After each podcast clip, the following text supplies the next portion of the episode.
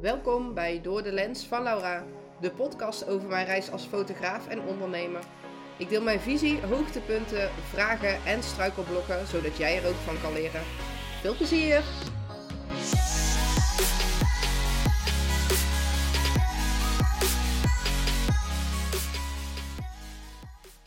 Welkom bij alweer de zevende aflevering van deze podcast. Uh, vandaag ga ik het met jullie hebben over het werken met een vision board. Ja, het einde van het jaar komt er natuurlijk aan en het is echt het moment om te reflecteren, maar ook om al vooruit te kijken. En vorig jaar deed ik dit ook volgens mij in december ongeveer, door dus een vision board te maken. Allereerst wil ik jullie even meenemen in de achtergrond van een vision board. Van wat is het nou eigenlijk en waar komt het vandaan? Nou, een vision board is eigenlijk gewoon een visueel hulpmiddel om je doelen en verlangens dus te visualiseren. De naam zegt het ook eigenlijk. En het maken van een vision board heeft uh, wortels eigenlijk in verschillende bronnen. Uh, waaronder de wet van aantrekking, daar heb je misschien ooit wel eens van gehoord, van bijvoorbeeld manifesteren. Maar het heeft ook uh, zijn oorsprong in positief denken en het is gewoon een bekende visualisatietechniek. Ik ga eigenlijk per bron een beetje uitleggen um, ja, hoe zij eigenlijk naar het vision board kijken en gebruiken. Nou, vanuit de wet van aantrekking, uh, die stelt eigenlijk dat soortgelijke energie elkaar aantrekken. Met andere woorden, dus als je positieve gedachten, gevoelens, um, dingen visualiseert, trek je ook dus die positieve ervaringen aan. Een vision board wordt daarin dus echt gezien als een instrument om die wet van aantrekking uh, toe te passen en om je te helpen en te concentreren op positieve doelen en het aantrekken van ja, de verlangens die je hebt dan heeft het ook dus zijn oorsprong in het positief denken. En de kracht van positief denken is eigenlijk een ander fundamenteel principe achter zo'n vision board. Dus door je te richten op wat je wil bereiken in plaats van op wat je niet wil. Dus echt de positieve kant benadrukken van daar wil ik graag naartoe. Uh, wordt er dus van uitgegaan dat jouw mentale houding daardoor ook versterkt wordt en dus ook positiever wordt. En daarmee dan ook de kans vergroot dat je uiteindelijk die doelen gaat bereiken. Nou, dan is het ook nog een bekende visualisatietechniek door middel van een vision board maak je dus ook echt gebruik van die visualisatietechniek.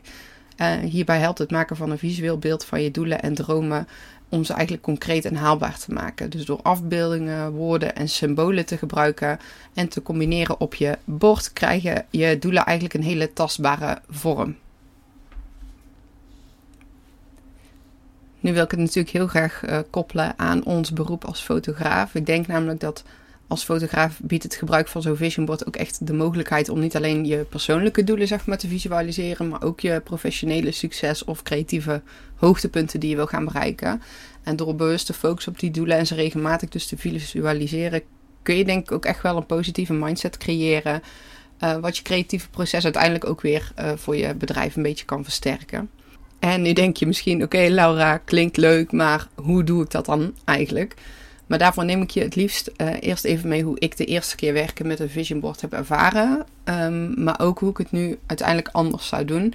En dan eindig ik voor je met uh, ja, een soort stappenplan om je eigen vision board uiteindelijk samen te stellen. Nou, vorig jaar rond deze tijd ook kocht ik wat tijdschriften die me aanspraken. Volgens mij was dat zelfs gewoon in de Albert Heijn kocht ik zo'n uh, canvas bij de Action en ging ik aan de slag met mijn allereerste vision board. Ik wilde mij ook niet te veel laten leiden door echte concrete doelen. Ik wilde gewoon plaatjes kiezen die voor mij goed voelden. En vanuit daar had ik zoiets van, nou, ik zie wel wat er dan uh, gebeurt. Dus zo gezegd, zo gedaan. Ik knipte en plakte totdat er een beeld ontstond. En ik zal jullie even beschrijven, want het staat nu voor mijn neus. Um, zodat jullie een beeld krijgen van wat daarop stond. Nou, ik zie in ieder geval water, uh, natuur, een prachtig landhuis met heel veel groen. Een mooi zonnetje dat door de bomen schijnt. Um, ik zie daarnaast boeken met een kopje koffie daarnaast. Een plaatje van een koptelefoon. En echt een hele idyllische setting van een fotocamera met, uh, ja, op een tafel met een boek ernaast. Oh, en een cheesecake erbij. dat lust ik ook graag.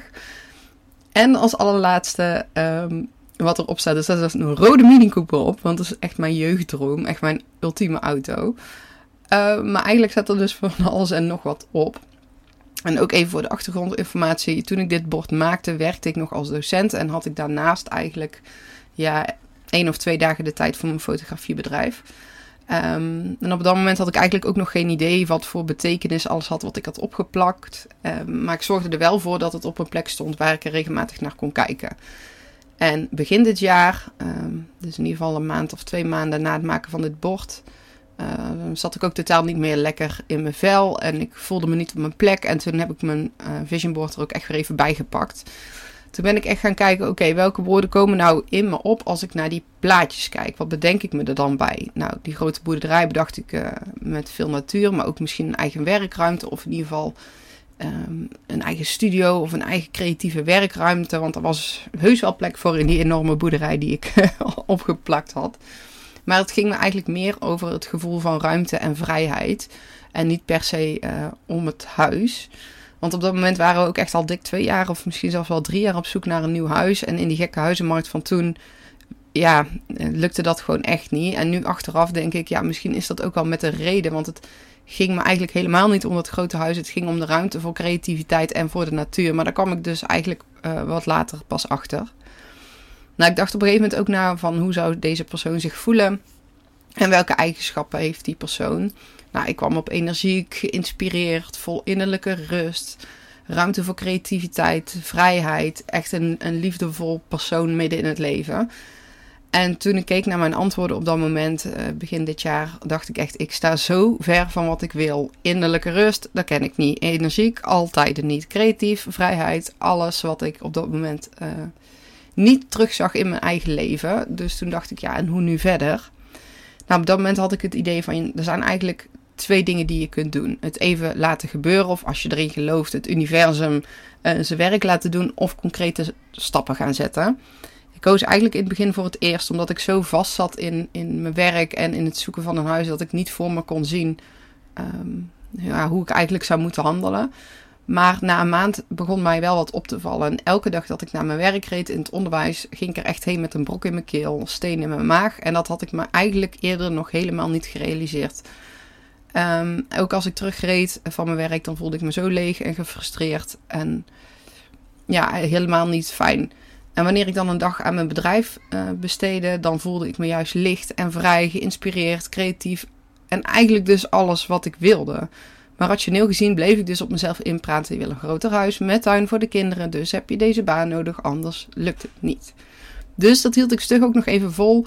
Totdat ik echt besefte dat ik daar gewoon niet meer op mijn plek was. Ik heb het losgelaten en ik nam op dat moment dus ook de stap om ontslag te nemen. En me daarna dus volledig in mijn bedrijf te storten. En dat voelde echt gewoon super goed. Uh, maar dat is dus echt voordat ik die stap ondernam. Ik denk dat zijn we echt wel uh, drie maanden na het maken, drie, vier zelfs, na het maken van het vision board. Um, ook in de maanden daarna probeerde ik het nog een stapje verder uit te werken. Van, nou, keek ik naar mijn vision board. Nou, wat doet deze persoon bijvoorbeeld als eerste als ze wakker wordt? Nou, in mijn beleving, hè, als ik die rust in mijn vision board zag, dacht ik, nou, die pakt een momentje rust met een kopje koffie en die is daarna lekker actief. Ook weer opnieuw alles wat ik dus niet deed. Toen besloot ik om wel een concrete actie uit te zetten. Uh, dus voor mezelf echt concreet te maken van wat ga ik daaraan doen om dat te bereiken. Dus drie keer per week ging ik mijn wekker zetten om zes uur. Zodat ik voordat de kinderen wakker uh, worden in alle rust een kopje koffie kan drinken. En om zeven uur in de sportschool kan staan. En dat voelde meteen ook al zoveel beter. Ik doe dat overigens nog steeds. Ik sta drie keer in de week om zes uur op. Drink rustig een kopje koffie, mijn ontbijtje. Ga daarna naar de sportschool. En tegen die tijd dat ik terugkom, is de rest van het gezin ook wakker. Maar dan heb ik in ieder geval mijn momentje gepakt.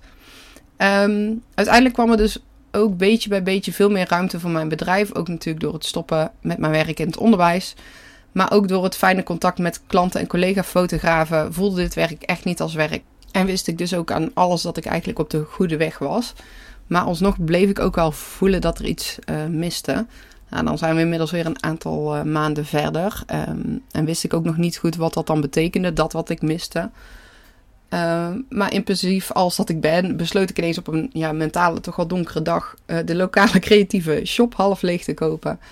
Um, ik zat zo eigenlijk met mezelf in de knoop dat ik naast de sporten nog een uitlaatklep wilde. En gezien mijn vision board ook creativiteit uitstraalde, um, besloot ik mijn creatieve kant weer op te pakken. Ik had vroeger ook altijd een CKV-docent op de middelbare school die uh, tegen mij zei: Jij zou echt naar de kunstacademie moeten gaan.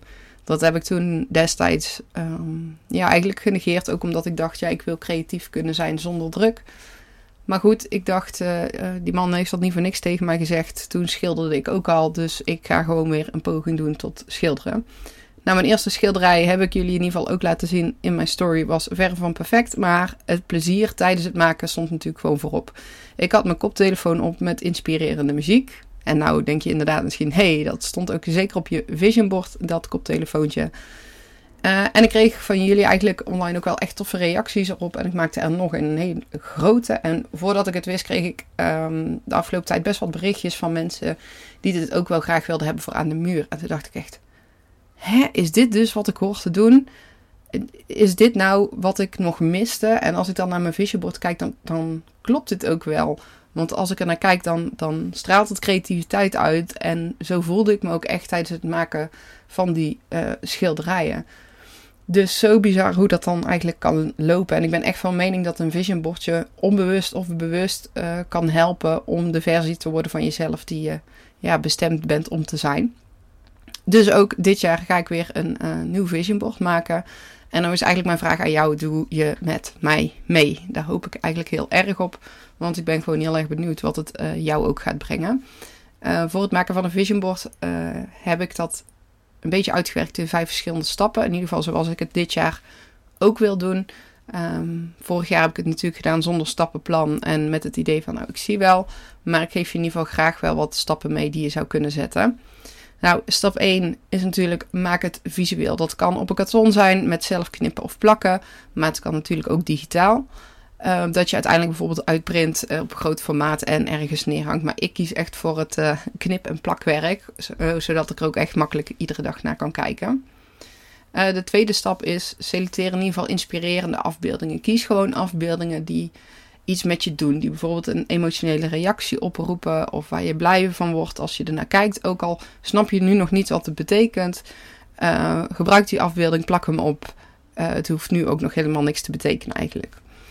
Stap 3 gaat over de woorden die in je opkomen als je naar je vision board kijkt. Probeer dus die positieve krachtige woorden in je vision board ja, te integreren. Of het nu gaat om affirmaties, quotes of kernwoorden die bij je opkomen. Uh, let dus ook op de taal of de manier waarop je het opschrijft. Probeer het vooral positief te um, verwoorden, want dat heeft dus invloed op je mindset en op je energie. Probeer ook zo specifiek mogelijk te zijn. Bijvoorbeeld welke eigenschappen heeft de persoon met dit leven? Welke handelingen doet deze persoon? Of wat is het eerste wat deze persoon doet als je wakker wordt? Schrijf daar in ieder geval een aantal woorden bij. Stap 4. Let it happen or make it happen. Um, die stap heb ik heel bewust gekozen omdat um, ik ook voorstander van ben om het af en toe gewoon te laten gebeuren. Of ga voor make it happen en kies gewoon een kleine verandering die je nu al kunt doen om de persoon van je vision board te worden. Um, dat heb ik bijvoorbeeld ook gedaan door um, s ochtends drie keer in ieder geval per week echt een momentje voor mezelf te nemen en te gaan sporten. Dus wat je kunt doen is een kleine uh, verandering al doen om de persoon te worden die je wil zijn. In ieder geval die overeenkomt met je vision board. Of in dit geval trust the universe als je erin gelooft. Um, en laat het zich een beetje ontvouwen. De laatste stap is uh, stap 5. Plaats het in ieder geval op een zichtbare plek. Zorg er dus voor dat je vision board echt op een plaats staat waar je het dagelijks kan zien. En dat kan op je werkplek zijn of in je slaapkamer of een andere plek waar jij uh, regelmatig bent. Zodat je eigenlijk continu herinnerd wordt aan de dingen die je hebt opgeschreven. En dat je ook motiveert om uh, bepaalde stappen te ondernemen. Goed, nu heb ik in ieder geval alle stappen um, verteld die ik in ieder geval ook ga nemen om weer opnieuw een vision board te maken. En nu lijkt het me eigenlijk wel tof om samen een challenge aan te gaan. Dat we in ieder geval allebei voor het einde van dit jaar een vision board hebben. En ik ben ook heel benieuwd naar je resultaat. Dus laat het vooral zien. Tag me in je vision board. Ik ben gewoon echt super nieuwsgierig wat je ermee gaat doen. Dus tag me er in ieder geval vooral in. Vind ik super leuk. Nou, in ieder geval bedankt voor het luisteren en tot de volgende keer.